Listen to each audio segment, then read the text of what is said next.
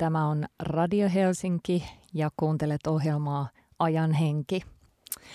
Ajan henki on ohjelma, jossa keskustellaan ajassa puhuttavista ja askarruttavista asioista, ajassa kiinnostavista ja ehkä myöskin pelottavista asioista. Mulla on joka ohjelmassa vaihtuva asiansa vihkiintynyt vieras, jonka kanssa me sitten paneudutaan näihin aiheisiin. Minä olen Minttu Vesala ja olen teidän kanssa täällä studiossa seuraavan tunnin ajan. Ja ensimmäisen ajanhenki-ohjelman aihe on niinkin valtavan iso aihe kuin ilmastokriisi. Ilmastonmuutos on niin akuutti aihe tällä hetkellä, että aiheesta puhutaan nimikkeellä ilmastokriisi tai ilmastokatastrofi. Toivottavasti kun me katsotaan tätä aikaa 2020-lukua tulevaisuudesta taaksepäin, niin silloin me voitaisiin sanoa, että sillä vuosikymmenellä kaikki muuttui ja hyvään suuntaan. Ja mulla on itselläni semmoinen olo, että ja aika monella meistä, että meidän on pakko tehdä asioita välittömästi ja pelkkä puhe ei enää riitä. Niille, jotka pohtii vielä, että mistä tässä ilmastonmuutoksessa on kysymys, niin pähkinän kuoressa on kysymys siitä, että maapallon ilmasto lämpenee ihmisten aiheuttamien toimien seurauksena. Fossiilisten polttoaineiden käyttö on suurin kasvihuoneilmiötä vauhdittava tekijä. Ihmisten ja kulutuksen valtava lisääntyminen on ylittänyt maapallon sietorajat. Tällä menolla maapallon keskilämpötilan on ennustettu nousevan useilla celsiusasteilla jo seuraavien vuosikymmenien sisällä. Ja tällä lämpötilan nousulla on apokalyptiset seuraukset, joista me ollaan saatu jo jotain pientä esimakua. Sään ääriilmiöt yleistyy, tulvat ja myrskyt yltyy, jäätiköt sulaa, merenpinta nousee, ihmiset joutuu pakenemaan kodeistaan, ilmastopakolaiset lisääntyy räjähdysmäisesti, lämpenevä ilmasto ja kuivuus muuttaa radikaalisti ravinnon tuotantoa ja lajit kuolee sukupuuttoon. Tällaista pientä, pientä kevyttä. Ja tätähän me ei missään nimessä haluta, niin edelleenkin jotain on pakko tehdä samoin tein. Ja siitä me puhutaan tänään tärkeistä asioista siis. Mun vieraani tänään on pitkän linjan ympäristöaktivisti, kansalaisaktivisti ja ekologisen elämän puolustaja. Jospa sanoisin ekosoturi Leo Stranius. Tervetuloa. Kiitos paljon. Mä haluan kertoa vähän, mitä Leo on tehnyt, niin tota, te myös tiedätte, mistä tämä ehkä jollain tavalla kumpuaa tai että minkälaisissa hommissa Leo on ollut. Että muun muassa Luontoliiton ja Suomen luonnonsuojeluliiton toiminnanjohtajana toiminut ja ollut mukana yli 15 vuotta Suomen kestävän kehityksen toimikunnassa ja nyt tällä hetkellä on kaupunki, kaupunginvaltuustossa, Helsingin kaupunginvaltuustossa vihreiden riveissä. Leo, ensimmäinen kysymys. Onko mitään tehtävissä enää? No tietenkin meillä on, että toivottomuushan olisi moraalitonta. Toki me nähdään jo nyt eri puolilla maailmaa monia ilmastokriisin vakavia seurauksia, mutta käytännössä mitä nopeammin me pystytään päästöjä vähentämään, niin suurella todennäköisyydellä sen enemmän me pystytään niitä haitallisia ja katastrofaalisia seurauksia välttämään. Vaikka voi ollakin, että sitä tavoiteltua puolentoista asteen lämpenemisen rajaa me ei pystytä enää pitämään – niin jokaisella asteen kymmenyksellä on dramaattinen merkitys. Eli ei ole sama lämpeneekö ilmasto puolitoista astetta vai kaksi astetta vai kaksi ja puoli astetta. Nyt toki me ollaan menossa tällä hetkellä kohti kolmen asteen globaalia lämpenemistä, mutta kaikki mikä me saadaan siitä alaspäin on aina parempi. Millä, millä aikajanalla itsekin on lukenut tästä puolentoista asteen äh, lämpenemisestä ja yritettäisiin pitää se siinä ja vuoteen 2050 mennessä, niin, niin tota, meidän pitäisi olla äh, vähentänyt merkittävästi meidän fossiilisten polttoaineiden käyttöä ja, näin poispäin, niin minkälaisesta aikavälistä tämä puolentoista asteen esimerkiksi äh, nousu, mistä aikavälistä puhutaan? Sitä verrataan esiteolliseen aikaan, eli 1800-luvun loppupuoliskoon ja, ja sitten oikeastaan niin tällä vuosisadalla nyt sitten mitä tapahtuu vuoteen 2050 ja 2100 mennessä ilmastoon. Mutta se saattaa tuntua äkkiseltä ajateltuna jotenkin vielä kaukaiselta, etäiseltä tai pitkältä, mutta mutta me ollaan nyt eletään just niitä kriittisiä vaiheita sen suhteen, että, että mitä me tehdään meidän päästöille. Jos me jatketaan nykymenoa, me päästetään ilmakehään niin paljon hiilidioksidia kuin nyt tällä hetkellä päästetään, niin sitä hiilibudjettia riittää enää alle kahdeksaksi vuodeksi, itse asiassa seitsemäksi, kuukaude, seitsemäksi vuodeksi ja 19 kuukaudeksi. Ja sen jälkeen peli on menetetty sen suhteen, että me voitaisiin pitää lämpeneminen siinä puolessa toista asteessa. Näin laskee ja arvioi ilmastotutkijat. Eli äh, vuonna 2027 ja rapiat päälle – niin tota, meidän aikaikkuna sulkeutuu sille, että me pystyttäisiin pitämään tämä puolentoista asteen lämpeneminen niin kuin jollain tavalla hanskassa, mikä oli laskettu, että vuoteen ö, 2050 asti Joo. me voitaisiin tätä niin kuin vielä tällä menolla jotenkin venytellä – vai? Joo, kyllä. Et jos me jatketaan nykymenolla, niin ikkuna sulkeutuu vuonna 2027 ja, ja se tekee, se on tavallaan sietämättömän lyhyt aika tehdä niin, niin isoja muutoksia, mitä meidän pitäisi tehdä. Ja mitä nopeammin me aloitetaan niitä päästövähennyksiä nyt tekemään, mitä nopeammin me saadaan globaalit päästöt laskuun, niin tietenkin sen niin kuin, helpottavampi se muutos on, koska nytten nykymenolla jatkaen niin vuonna 2027 meidän pitäisi tiputtaa päästöt nollaan yhdessä yössä. No niin. No, mutta nythän me sitten ruvetaan ruotimaan, Leo, tätä, Leo, mm. tätä aihetta välittömästi, että tota, mitä meidän pitäisi tehdä nyt ensimmäiseksi sekä yksilön tasolla että, että sitten niin kuin valtiollisella tasolla, globaali poliittisella tasolla, globaalilla niin kuin rajoja rikkovalla tasolla. Mitkä sä näkisit, että olisi ne ihan ensimmäiset asiat, millä olisi eniten vaikutusta ilmastonmuutoksen hallitsemiseen? No meillähän on olemassa Pariisin ilmastosopimus, joka tähtää hyvinkin kunnianhimoisiin tavoitteisiin. Ja nyt se, mitä pitäisi tehdä, on se, että maat tulee, tulisi sitoutumaan niihin – tavoitteisiin, joita se puolitoista astetta edellyttää. Eli tiputtaa päästöt tulevina vuosikymmeninä sinne, sinne lähelle nollaa. Ja, ja tietenkin se on, minkä sä aluksi tuossa sanoit, niin ensisijaisesti fossiilisten polttoaineiden vähentäminen ja niistä kokonaan luopuminen on se, se niin mitä yleisellä tasolla tehdään. No se on tietenkin sitten, että, että miten eri maiden hallitusten, minkälaista politiikkaa ne tekee, että vieläkö ne niin tukee ja mahdollistaa ympäristölle haitallisia tukia tai investointeja fossiilisiin energialähteisiin, minkälaista liikennepolitiikkaa tehdään, miten ruoka tuotetaan. Se on kaikkia näitä valintoja.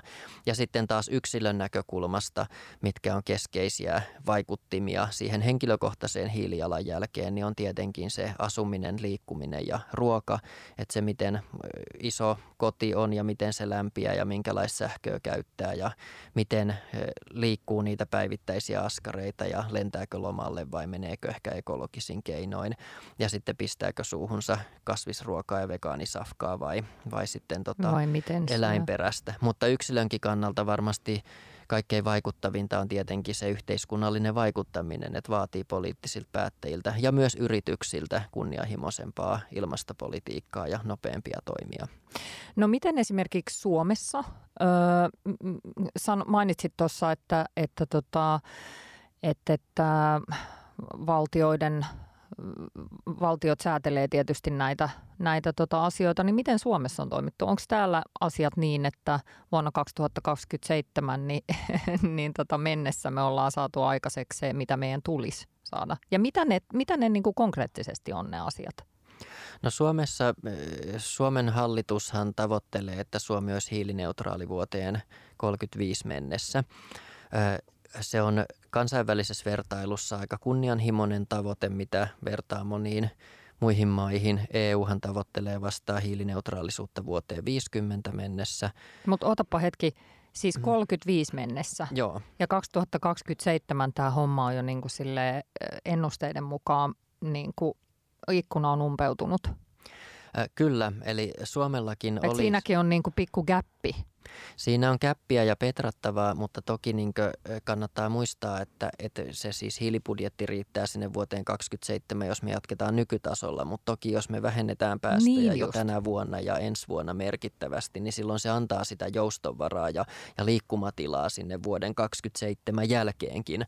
Ollaanko me, ollaanko me vähentämässä, onko Suomi vähentämässä koko ajan niin, kuin, niin että, että niin kuin – No siitä on ehkä vähän erilaista tulkintaa voi tehdä, että se on siinä ja siinä, mutta mun mielestä Suomi, Suomen tämä päästövähennystavoite ei kestä sitä tieteellistä tarkastelua, jos siihen ottaa huomioon ehkä tämmöisen niin historiallisen tavallaan taakan, mikä meillä ehkä on, miten paljon me ollaan käytetty hiilibudjettia ja sitten toisaalta tämmöisen sosiaalisen oikeudenmukaisuuden aspektin, että jos ajatellaan, että kenen pitäisi niitä päästöjä ehkä eniten ja nopeiten vähentää, niin silloin se katse kohdistuu tietenkin Suomen kaltaisiin maihin.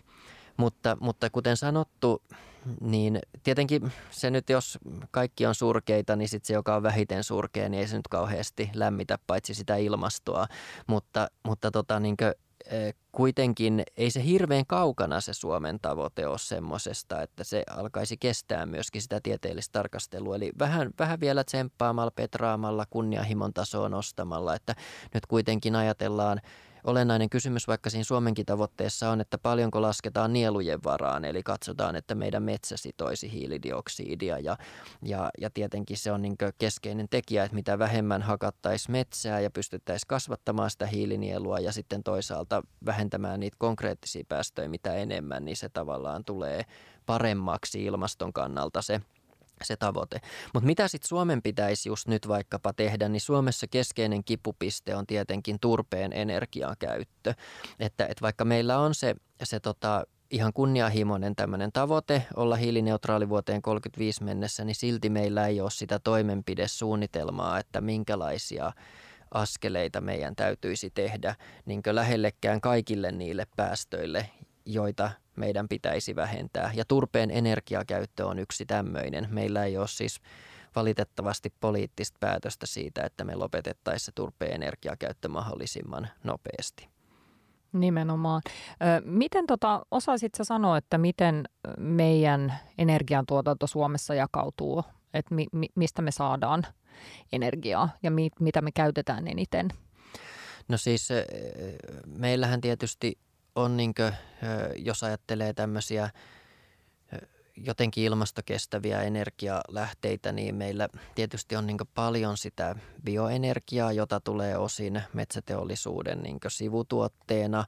Ja laskennallisesti sen päästöt on nyt tällä hetkellä nolla, mutta kun me puuta poltetaan, niin siitähän aiheutuu tosiasiallisesti kuitenkin ilmastoon merkittäviä päästöjä ja se on yksi ongelma, mikä, mikä täytyisi pystyä kumoamaan. Meillä on paljon sähkö- ja lämmön yhteistuotantoa täällä Suomessa, joka siis perustuu niin pitkälti juurikin kivihiilen käyttöön monin paikoin, on mm. maakaasua, sitten meillä on sitä turvetta valitettavan mm. paljon. Sitten tietenkin liikenteen polttoaine on se niin yksi kokonaisuus, että mitä siellä käytetään. Mutta sitten meillä on enenevissä määrin nyt tuulivoimaa ja, ja aurinkoenergiaa ja tietysti Suomessa tosi merkittävä on ydinvoima, että et sitä meillä on suhteellisesti paljon. No panee heti tietysti miettimään isolla tasolla sen, että okei, näiden fossiilisten polttoaineiden mm, niin kun, käyttö pitäisi saada nollaan, niin mikä sen korvaa? Ö, onko ydinvoima vaihtoehto? No jos me katsotaan näitä nykyisiä ydinvoimahankkeita Suomessa, Olkiluotoa ja, ja sitten Fennovoimaa, niin täytyy kyllä valitettavasti sanoa, että, että niiden niinkö, investoinnit ja rakentaminen on niin hidasta, että, että on niin ehkä kuitenkin paljon tehokkaampia keinoja. Varmaan meidän kannattaa ne olemassa olevat ydinvoimalat käyttää sen käyttöjään loppuun asti, ettei, ettei niitä lähteä sulkea tieten tahtoen liian aikaisin, ellei sitten ole selvä näky siitä, että vaikka tuuli- tai aurinkoenergiaa saadaan tarpeeksi, tarpeeksi nopeasti rakennettua niiden tilalle. Mutta kyllähän se, mitkä vaihtoehdot on, on, niin käytännössä siis se on tuuli, aurinko, geoterminen energia ja sitten kaikkein parasta ilmaston kannalta on tietenkin se energian säästö ja energiatehokkuus. että kun haitetonta energiatuotantomuotoa ei ole, aina on erilaisia ympäristö- ja ilmastovaikutuksia, niin mitä tehokkaammin me voidaan käyttää se sähkö tai lämpö ja, ja mitä vähemmän me sitä käytetään, niin tietenkin sen parempi ilmaston kannalta. Mm. Selväähän tietysti on se, että me ei varmasti tulla niin kuin ihan tosi nopeasti niin kuin kaikki, kaikki tota meidän meidän kulutusta vähentämään ihan superradikaalisti, niin, ää, niin me tarvitaan niitä vaihtoehtoisia energiamuotoja. Niin tämä ydinvoimahan on siis tässä kohtaa noussut esiin tietysti aika isosti. Miten sä itse, kun sä oot kuitenkin vihreä ja, ja ympäristöaktiivi ja, ja näin poispäin, niin miten sä suhtaudut sit siihen vaihtoehtoon, että olisiko se – kerta kaikkiaan parempi tässä kohtaa ottaa se ydinvoima kuin esimerkiksi, että jos me lopetettaisiin fossiilisten polttoaineiden käyttö kokonaan? No mun mielestä se ei niin tässä tilanteessa, kun meillä on niin kiire näillä ilmastotoimilla, niin ydinvoiman lisärakentaminen ei ehdi tähän palettiin mukaan. Että, että sikäli en näe sitä kauhean realistisena ja järkevänä vaihtoehtona, että me nyt alettaisiin meidän nykyistä, nykyisiä fossiilisia energialähteitä korvaamaan, eikä sitä niin pystykään mm. kaikkia korvaamaan. Että ei, et sähkön, sähkön kulutus todennäköisesti toki lisääntyy ja sähköä tarvitaan enemmän, mutta se on nopeampaa ja ympäristöystävällisempää ja taloudellisempaa sitten tehdä esimerkiksi tuuli- ja aurinkovoimalla tällä hetkellä. Et musta li- lisäydinvoimaa ei kannata rakentaa. Olemassa olevat ydinvoimalat kannattaa käyttää loppuun. No sanotaan, että sitten kun me ollaan saatu se meidän, meidän tota fossiilisten polttoaineiden käyttö nollaan ja eletään vuotta 2050 esimerkiksi, niin onko silloin ydinvoima hyvä vaihtoehto? En mä usko. Silloinhan me ollaan ehditty jo niin, rakentaa olisi, lisää. Silloin olisi ehtinyt tietysti, mutta, mutta tavallaan ne on niin eh, kalliita investointeja. Ja sitten energiantuotantojärjestelmä on myöskin menossa selvästi semmoisesta keskitetystä hajautettuun malliin enemmänkin, jossa tämmöisillä niin suurilla yksiköillä – niille ei ole ehkä semmoista taloudellista kannattavuuspohjaa. Ne on niin osaltaan, niihin liittyy tämmöisiä huoltovarmuus- ja, ja niin käyttövarmuusriskejä tietenkin ja, ja monia muita ongelmia, että et en mä näe niin maailman mittakaavassa tai Suomessa, että meidän juuri siihen kauheasti kannattaisi investoida ja panostaa. Mitä me voitaisiin yksilön tasolla tehdä? Minkälaisia muuveja? Koska siis selvähän on se, että tota, me voidaan yrittää löytää näitä vaihtoehtoisia, vaihtoehtoisia energia, energiamuotoja näille, näille tota, fossiilisille polttoaineenergioille ja, ja tota, luoda lisää, lisää ydinvoimalla energiaa tai aurinko- tai tuulivoimalla, mutta tota, väistämätöntähän on se, että meidän pitää vähentää jollain tavalla meidän kulutusta ja meidän, muuttaa meidän toimia. Minkälaisia nämä toimet on? Mitä sä Leo sanoisit, mitä sä oot itse, miten sä oot itse tota, muuttanut sun elämääsi, koska sä oot jo pitkän linjan, pitkän linjan aktivisti tällä saralla. Minkälaisia päätöksiä sä oot tehnyt?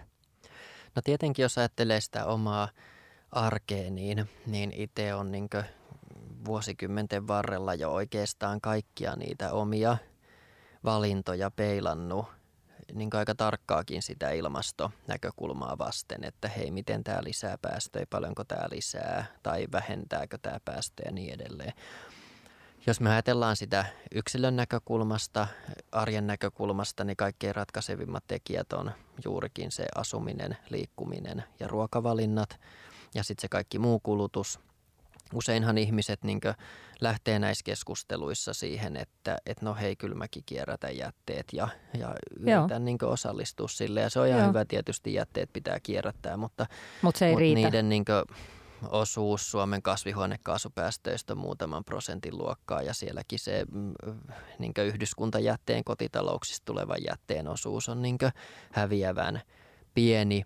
Eli Eli jätteet pitää kierrättää, mutta se ei tosiaankaan alkuunkaan riitä, eikä se ole lähimainkaan se kaikkein vaikuttavin teko. Mikäs, mitkäs, mitkäs mm. teot sitten on? Mitkä on asumisen mm. kannalta varmasti sähkön kulutus. Niin, sähkö, sähkö ja sitten se ö, läm, lämpö, mutta siinäkin niin ihan ensimmäisenä on tietenkin se sun asunnon koko että kuinka paljon sulla on niitä neljöitä tai kuutioita lämmitettäväksi, koska se sitten määrittää vahvasti paljonko siellä on valopisteitä ja mitä kaikkea kodin koneita ja paljonko sitä tarvii lämmittää.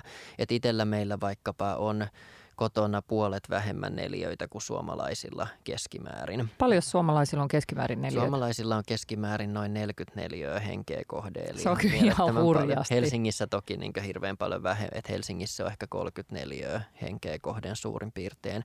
Tiedätkö, osaisit sanoa, että paljon esimerkiksi jossain äh, Japanissa on en osaa kohde. sanoa. Onko tullut mieleen? En osaa sanoa. Vastaa että, jostain. Että, että en, nyt en, en siihen osaa sanoa.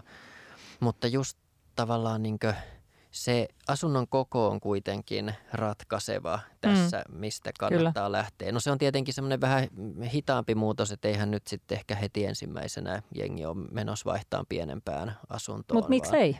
Vaan tietysti mahtavaa, jos olisi niin, niin. Mutta, mutta usein niin nähdään, että se on jotenkin sitten, että no mihin. Ja sitten mikä musta surullista on, että trendi ja tendenssihän on usein se niin ihmisillä, että koko ajan katsotaan isompaa asuntoa eikä suinkaan pienempää. Mulle pienempi asunto edustaa nimenomaan myös lisääntyvää hyvinvointia, että silloin tavaroita on hallitumpi määrä, siivottavaa on vähemmän, niin kaikkea huolettavaa vähemmän. että se on vaan niin kätevämpää ja halvempaa ja sitten niin vielä bonuksena ilmastoystävällisempääkin.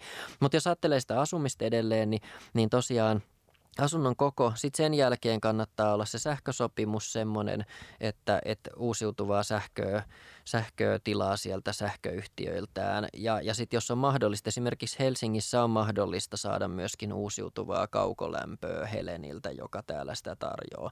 Tai sitten taloyhtiötasolla voi alkaa keskustelemaan ja, ja tota, ajamaan sitä, että vaikka taloyhtiö siirtyisi käyttämään maalämpöä, että se on taloudellisestikin hirveän kannattava investointi jo tänä päivänä siis monin, monin paikoin noin niin taloyhtiöiden ja asukkaiden näkökulmasta. Tarkoittaako se, niin kuin, mitä se tarkoittaa käytännössä? Käytännössä sitä, että vaikka sun talon Öö, jos sä asut kerrostalossa esimerkiksi, mm. niin sitten siinä todennäköisesti oot vuokratontilla tai sitten jos sattuu olemaan oma, oma tontti, se taloyhtiön tontti, niin sitten siihen kannattaa selvittää ja kartoittaa se, että voisiko, voisiko porata maa lämpö kuiluja, josta sitten suurimman osan siitä lämmitystarpeesta saisi. Esimerkiksi meidän omassa taloyhtiössä Käpylässä, Käpylässä niin on just nyt selvitetty se, se, että tota, onnistuisiko se ja meillä kyllä se onnistuu ja sen takaisinmaksuaika on suurin piirtein 13 vuotta.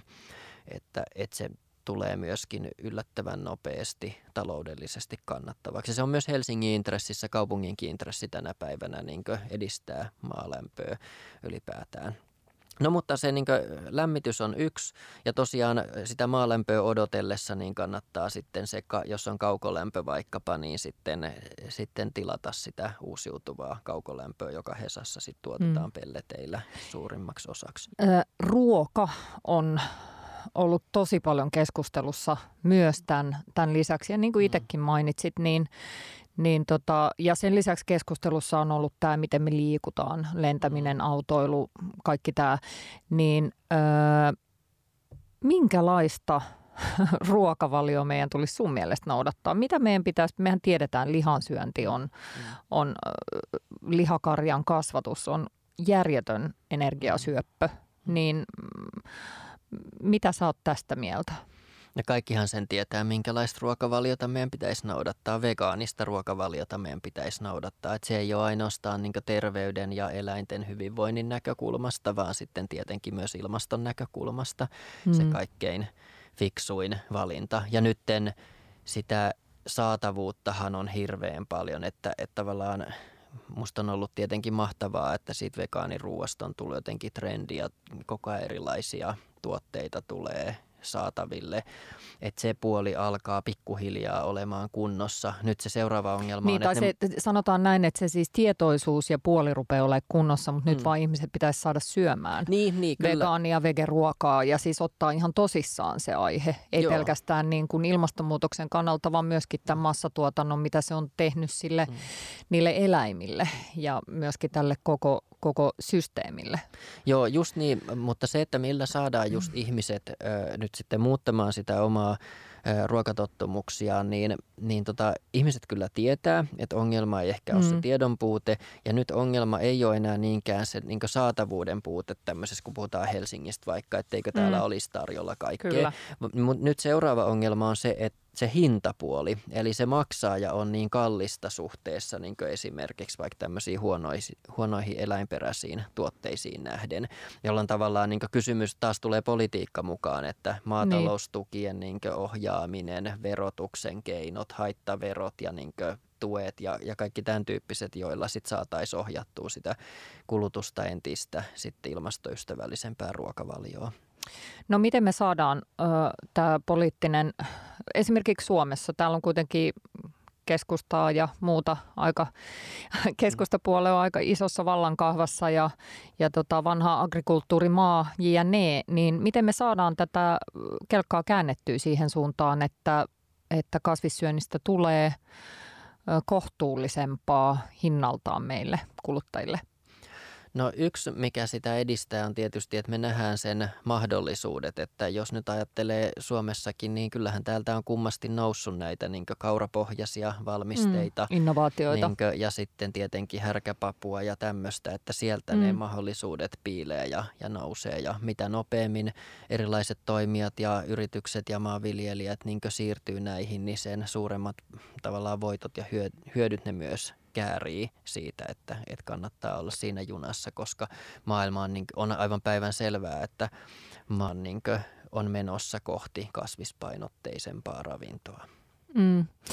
Ja, ja, ja tota, mä en itse, koska siis mun lapsuudesta asti mun isä oli kasvissyöjä ja, ja tota, itse ollut enemmän tai vähemmän kasvissyöjä koko elämäni ajan, niin, niin tota, itse mä mun on vaikea käsittää sitä, että, että jotenkin se liha on niin tärkeää tai että sitä lihaa pitää aina lähteä korvaamaan. Sitten kun me tehdään näitä korvaustuotteita, niin sitten ne maistuu kanalle tai pekonille tai jollekin muulle. Et kun pelkästään itse kasviksethan on vaan ihan sairaan hyviä ja, ja niiden syöminen. Tietysti voidaan mennä sitten johonkin, johonkin niin kuin vitamiinijuttuihin ja muihin. Just oli tota siis tuohon liittyen, niin, ähm, niin oli ihan hauska juttu Hesarissa, kun, mm.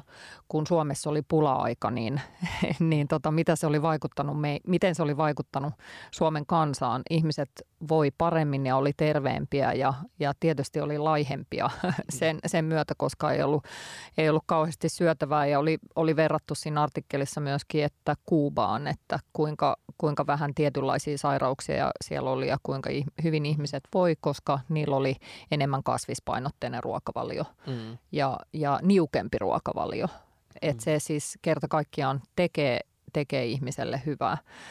hyvää. Mutta tota, jos palataan niin kuin siihen, että kuinka merkityksellistä tämä on yksilön kannalta ja miten yksilö pystyy vaikuttamaan siihen, että jos on iso huoli esimerkiksi, niin, ja on puhuttu paljon tällaisesta aiheesta kuin ilmastoahdistus, niin kuinka tavallaan niin kuin realistinen tunne se on ja onko se aiheellinen tunne sun mielestä tällä hetkellä? Se on todella aiheellinen tunne ja se on myös todella realistinen tunne hyvin monella. Et varsinkin kun puhutaan tämän päivän nuoria, nuorista ja nuorista aikuisista, niin kysymys, mm. että meidän vanhempien sukupolvien on usein ehkä vaikea niin edes hahmottaa mm. sitä, niin kuin, että hei, mistä, kun me ei olla jotenkin kasvettu siihen, mutta kysymys on todella niin tämmöisestä eksistentialistisesta niin olemassaolon haastavasta niin huolesta ja ahdistuksesta, että, että miksi ihmeessä minun täytyisi nyt niin opiskella tai miksi mm. tavoittelisin mm. jotain niin työpaikkoja tai muuta, kun niin ilmastokriisi ja ilmastohätätila ja kaikki tulee ja niin jyrää ja, ja mullistaa tämän maailman ja, ja tuhoaa niin tulevaisuuden. Se on niin, se on, niin, niin, se on niin, niin hyvin, ymmärrettävää. Hyvin konkreettinen ja, mm. ja osin sitä varmaan voi verrata, vanhempi sukupolvi ehkä muistaa sitä myöskin, että miten oli tämmöinen ydinsodan niin uhan pelko ja siihen niin varautuminen, että, että hei maailma lop, että oli semmoinen aito ajatus, että tämä maailma niin loppuu. Mm. Ja, ja tässä ilmastoahdistuksessa ja ilmastokriisissä on ehkä niin jotain samantyyppistä, mutta lisättynä vielä ehkä semmoisella klangilla, että, että siinä se ei niin ulkopuolinen uhka tulee tavallaan meidän omasta toiminnasta. Että se ei ole vaan, että joku painaa punaista nappia ja sitten niin. pommit räjähtää ja mä en voi tehdä mitään, vaan että, että tälle niin myös pitäisi voida tehdä ja se, on, se ei ole niin yksittäisten hullujen käsissä, vaan niin meidän jotenkin kaikkien, kaikkien aiheuttamaa. Niin se tekee tästä vielä niin ahdistavampaa ja, hmm. ja vaikeampaa ja musta sitä niin pitäisi ottaa aika tosissaan ja – ja käsitellä. Ja, ja sitten mä huomaan esimerkiksi itse vaikka niin ihan pienet lapset siis. Mm, niin kuin, sulla on itselläsi lapsi, eikö ole? Kyllä, kyllä. Meillä on kotona 5- ja 8-vuotiaat ja, ja he tietää niin varsin hyvin, mistä ilmaston lämpenemisessä, ilmastokriisissä on kysymys ja kokevat mm. ilmastoahdistusta. Pel, pel, pelkääkö he sitä joo, aihetta? Joo, Onko kyllä. se niin kuin yksi pelon aihe, niin kuin mörkö, pimeys ja ilmastokriisi? Niin on, ja se tulee monin paikoin, että, että sitten se saattaa niinkö purskahtaa semmoisina niinkö ehkä vähän lapsenomaisina hassuina kysymyksinä, että hei, että, että sitten jos merenpinta nousee, niin peittyykö mun lelut vedellä? Sitten mm. kun tulee paljon ilmastopakolaisia, niin montako tyyppiä tänne meidän kotiin tulee asumaan? Mm. Mihin me paetaan sitten? Mihin me mm. muutamme, kun ilmasto lämpenee? Niinkö? Ja, ja tavallaan, tai kun luetaan iltasatua, jossa sitten, tai lastenkirjaa, jossa jääkarhu niin seilaa jollain Niin voi, ei mä en niin, kestä äh, sitä. Ikään kuin se on itkuun purskahtamista, että hei, että meneekö nyt sitten tuon koti, meneekö meidän sitten pihaoravien myöskin koti ja niin edelleen, että se niin tulee monessa, monessa mielessä. Nyt mä, yksi mun ystävä kertoi viikonloppuna, tapasin, että hän on ystävä on lähdössä Afrikkaan tekemään tutkimusta, niin hänen 12-vuotias lapsensa kokee niin tavallaan isoksi asiaksi tämän ilmastokysymyksen, että hän ei suostu lähtemään sinne mukaan, koska joutuisi lentämään. Ja musta mm. tavallaan se on vaikka se on jotenkin harmillista, että 12-vuotiaskin joutuu niin tämmöisiä ajattelemaan ja, ja ehkä joutuu sitten eroon vaikka vanhemmastaan, niin se myös on jotenkin semmoista selkärankasta ja urhoollista toimintaa, että, että hei hän jo niin tietää ja ymmärtää, että mistä niin yksilön valinnoissa, kun puhutaan ilmastokysymyksessä, on, on kysymys ja miten niin meidän aikuisten on niin vaikea niin ymmärtää niin, toihan on, niin, asioita. Toihan on harvinaisen selkeätä. Niin. Tai äh, Greta Thunberg mm. meni sinne tota, ilmastokokoukseen junalla, kun muut lensi sinne sitten yksityislentokoneella. Mm. Ja mun mielestä sekin on aika kuvaavaa. Hän on kuitenkin hän on kuitenkin siis 16-vuotias, mm. 16-vuotias nuori ihminen ja, ja, tota, ja varmasti se näyttäytyy monen mielessä, monen kuulijankin mielessä siltä, että no onko toi nyt vähän jotenkin, jotenkin niin kuin, tyhmää tai mm. idioottimaista tai jotain. Et, et mä uskon, että tätä aihetta myös edelleenkin, ja siis meillähän on valtavia mm. esimerkkejä tästä edelleenkin, kuinka, kuinka tätä aihetta vähätellään. Ihmiset edelleenkin ei usko, että tämä olisi esimerkiksi tämä kriisi tai tämä, tämä mitä tällä mm. hetkellä tapahtuu, niin olisi ihmisen aiheuttamaa tämähän on ihmisen aiheuttamaa, eikö? Niin, se on päivän selvää ja, ja harva tutkija sitä nyt millään tavalla kyseenalaistaa.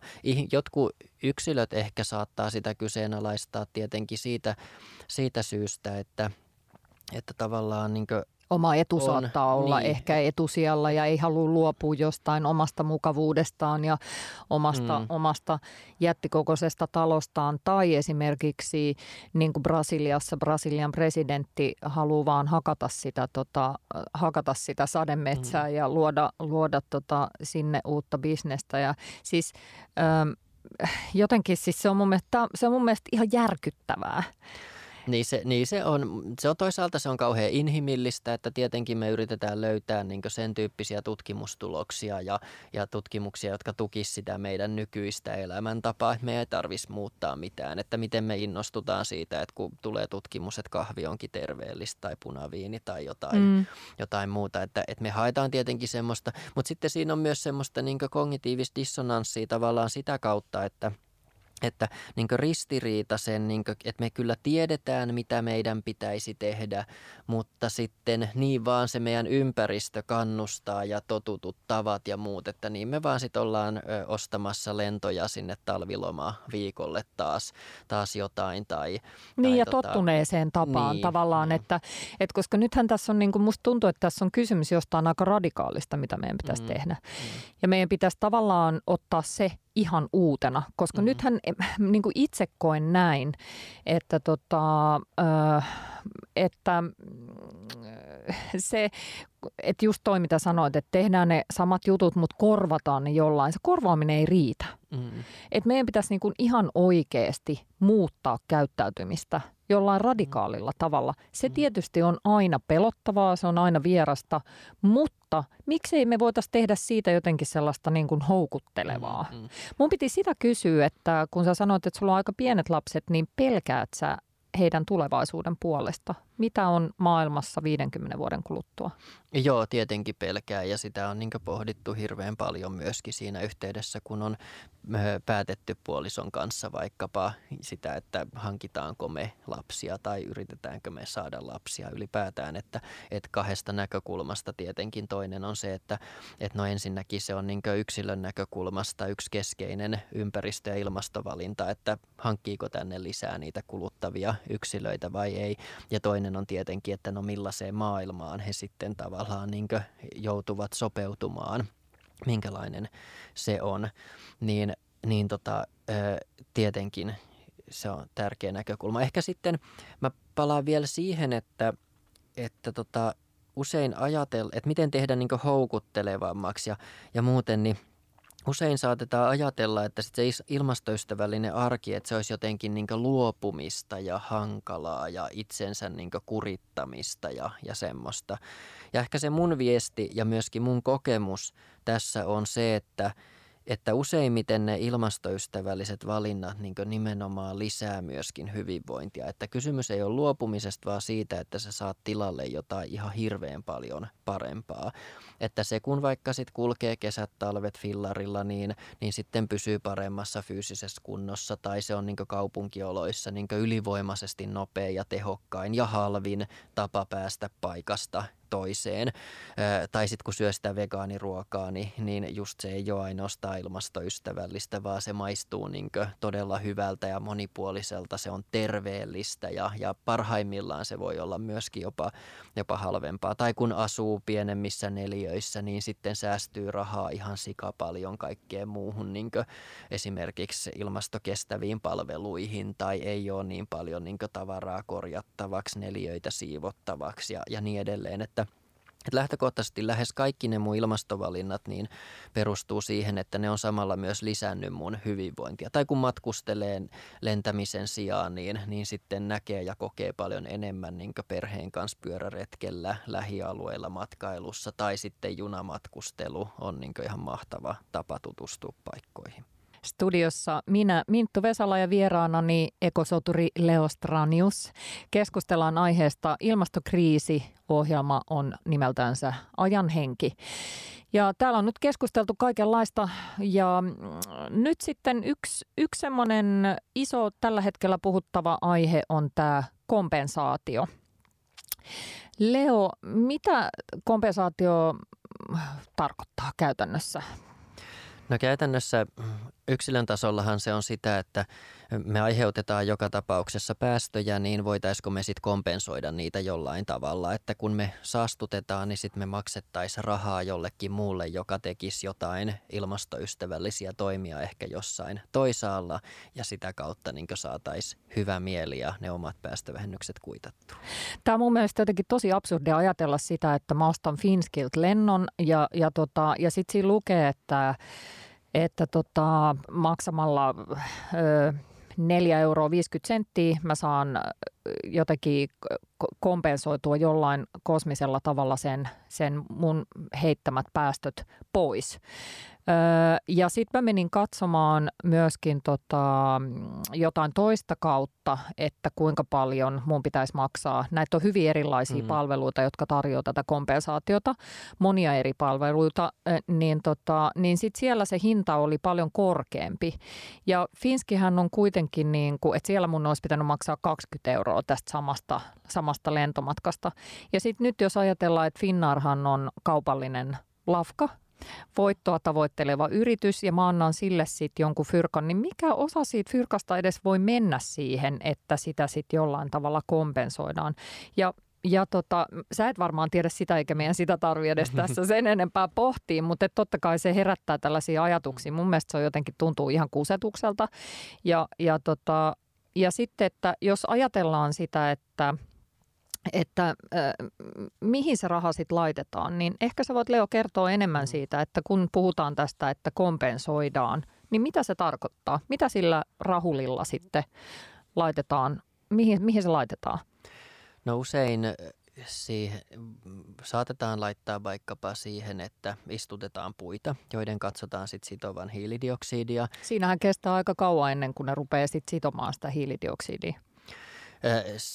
No tavallaan joo ja ei, että itse asiassa tietenkin niin taimihan kasvaa saman tien, että joka vuosi ne puut kasvavat ja sitovat niin kuin, niin kuin kasvillisuus ylipäätäänkin mm, tietenkin, mm. että kyllä se sitoo niin välittömästi jonkun verran sitä hiilidioksidia, mutta tuossa on olennainen pointti se, että itse asiassa sen sijaan, että usein kannattaisi istuttaa niin uutta metsää ja, ja taimia, toki meidän sitäkin pitää tehdä ja meidän pitää kasvattaa maailmanlaajuisesti niitä nieluja ihan valtavasti, mutta voisi olla paljon tehokkaampaa itse asiassa suojella niitä olemassa olevia metsiä ja, ja niin kuin, ö, välttää niiden hakkaamista, koska tietenkin ne vanhat paksut puut, kun ne niin kasvaa, niin niiden ne vuosirenkaat ja kasvu on tavallaan hirveän paljon niin enemmän hiiltä sitovaa myöskin juuristo niin sen maaperän kautta kuin, niin ihan, ihan pienet taimet.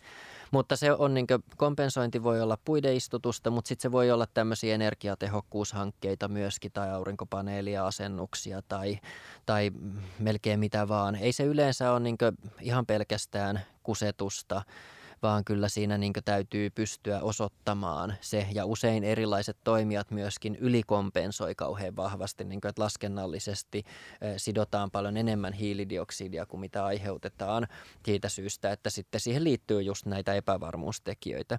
Ja sitten mä haluan sanoa vielä sen, että, että tavallaan tämä on meille ehkä semmoisena niin tapana toimia niin tuntuu kummalliselta, mutta sitten jos sitä vertaa ihan siihen, että, että miten me muutenkin yhteisiä asioita hoidetaan, että, että mehän maksetaan niin veroja siitä, mm. että me saadaan erilaisia koulutuspalveluita ja muita, että tavallaan se on niin palvelu siitä, että minä voin tehdä jotain, vaikka käyttää katua ja, ja sitten niin maksan siitä, että joku pitää sen puhtaana tai huolehtii siitä. Pitäisiköhän, pitäisikö, olisiko siinä sitten jonkunlainen idea, että kaikessa olisi tämmöinen jonkunlainen ö, kompensaatiomaksu mukana? Niin mun mielestä se on ilman muuta se suunta, mihin tullaan menemään. Että ensin varmaan vapaaehtoisesti juurikin, että, että niin kuin nyt on nähty, että yksittäiset ihmiset voi vapaaehtoisesti sen lennon tai jonkun muun hyödykkeen niin kompensoida. Sitten ehkä yritykset ottaa sitä aktiivisemmin käyttöön, että ne joka tapauksessa niin halus se kuluttaja tai ei, niin kompensoi niistä ä, tuotteistaan aiheuttavat päästöt. Ja, ja varmaan niin tulee sitten semmoinen jossain vaiheessa, että, että se on niin vaikka lain lainsäädännön kautta tehty velvoittavaksi ja pakottavaksi, että me ei saada missään nimessä päästää ilmakehään hiilidioksidia, ellei me sitten vastaava määrä sieltä siivota pois. Tämä kompensaatiohan on sitä, että, että kuluttaja maksaa siitä, että hän tekee törkeyksiä, kuluttaa ja niin sittenhän meillä on myös niin kuin tarjottu toinen vaihtoehto tälle tälle ja se on se, että siinä vaiheessa kun tuotteita valmistetaan, niin nämä yritykset tai tahot maksaa hiiliveroa. Niin mitä sä oot mieltä tästä hiiliverosta? Tuleeko tämä olemaan semmoinen tulevaisuuden yksi iso ratkaisu, Leo? Joo, mä luulen, että me tarvitaan kyllä hiiliveroa vauhdittamaan näitä päästövähennyksiä. Että tietenkin meillä on nyt EUn päästökauppa ylipäätään, joka tavallaan yrittää energiatuotantosektorille määrittää sitä ää, tavallaan päästökattoa ja, ja miten sitä voitaisiin vähentää ylipäätään. Mutta me tarvitaan lisätoimia ja hiilivero varmaan voisi olla yksi. Sitten tietenkin kansainvälisessä vielä ehkä tämmöisessä vertailussa, niin ää, voisi ajatella, että hiilitullit on sitten yksi keino myöskin juurikin niin ehkäistä sitä semmoista hiilivuotoa ja kansainvälisiä vaikutuksia, että jos meillä täällä Suomessa tai EU:ssa on hiilivero, niin sitten miten se vaikuttaisi siihen, että jostain muualta, missä sitä ei ole, tuodaan tuotteita, niin silloin se vaatisi ehkä täydennykseksi tämmöisen, jotta se kansainvälinen jotenkin markkinat ja kauppa kuitenkin niin olisi oikeudenmukaista. Ja jotta kaikki tällaiset isot, isot poliittiset päätökset tapahtuu, niin ö, ihan oikeasti meiltä tarvitaan kansalaisaktivismia. Ja meidän ihmisten pitäisi oikeasti, jos on jos ja kun meitä tämä asia pitää kiinnostaa, jotta maapallo säilyy elinvoimaisena, ihanana paikkana, missä me saadaan nauttia elämästä, niin, niin meidän pitää ruveta aktiivisemmin vaatimaan asioita. Ja hienoa on se, että että, että sekä nämä vanhat kansalaisjärjestöt niin on herännyt tähän aiheeseen, mutta sitten myöskin on tullut uusia kansalaisjärjestöjä, jotka on tosi aktiivisia tällä saralla ja ainakin mut on herättänyt ja maion liittyä heidän riveihin, niin tämmöinen liike kuin Extinction Rebellion, joka on siis kansainvälinen liike, joka myöskin on Suomessa aktiivinen tällä hetkellä. Ja äh, kuinka tärkeäksi asiaksi sä näet Leo, kansalaisten aktiivisen osallistumisen ja vaatimisen tässä poliittisten päätösten etenemisessä? No onhan se tosi olennainen, että jos ajattelee koko nuorten ilmastoliikettä myös, minkä Greta Thunberg on käynnistänyt ja, ja miten se on myöskin saanut aikaiseksi sen, että me puhutaan ilmastokysymyksestä ihan toisella vakavuusasteella kuin aikaisemmin, niin sillä on ollut iso merkitys. Ja me tarvitaan myöskin niin sen tueksi erilaista järjestöjen tekemää asiantuntijavaikuttamista, mutta toisaalta sitä suoraa avointa kansalaistottelemattomuuttakin et läpi maailman sivun tietenkin yhteiskunta on mennyt eteenpäin ja yhteiskuntaa on muutettu aktiivisten kansalaisten ja kansalaisliikkeiden toimesta. Eli Extinction Rebellion äh, väkivallatonta kapinaa maailman hallituksia kohtaan. Ihmiset liittykää yhteen ja vaatikaa, vaatikaa poliittisilta päättäjiltä tekoja, ei ainoastaan sanoja. Ja Leo, annatko pienen listauksen tähän loppuun omia suosituksia siitä, että mitä meidän tulisi ja vaatia poliittisilta päättäjiltä esimerkiksi Suomessa tällä hetkellä, jotta asia etenisi?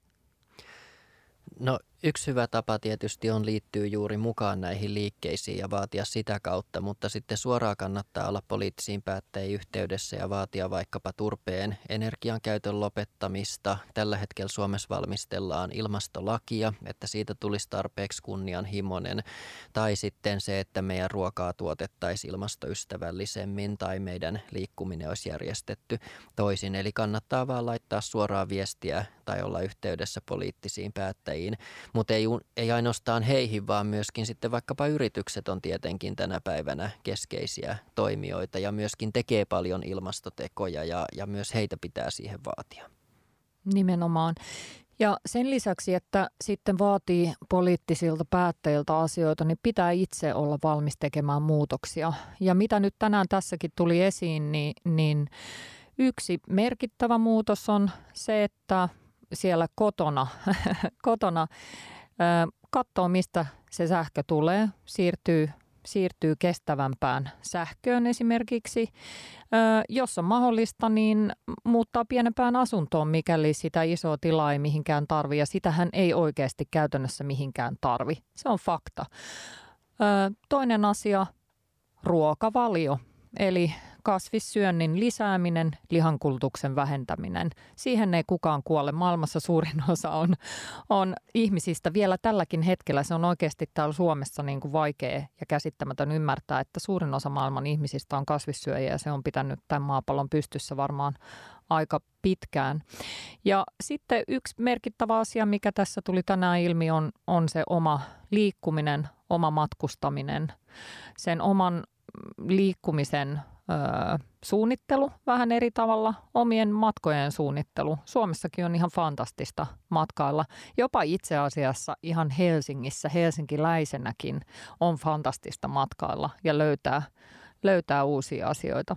Eli sellaiseen kannustetaan ja sen lisäksi vielä tähän loppuun kannustan ylipäänsä miettimään tätä asiaa, tekemään tekoja. Tämä on Radio Helsinki, kuuntelet Radio Helsinkiä ja mulla on ollut vieraanani tänään Leo Stranius puhumassa ilmastonmuutoksesta, ilmastokriisistä. Kiitos Leo, että tulit. Kiitos. Ohjelman nimi on Ajan henki ja Ajan henki tulee tiistaisin kello 17-18. Minä olen Minttu Vesala. Kiitos, että kuuntelit.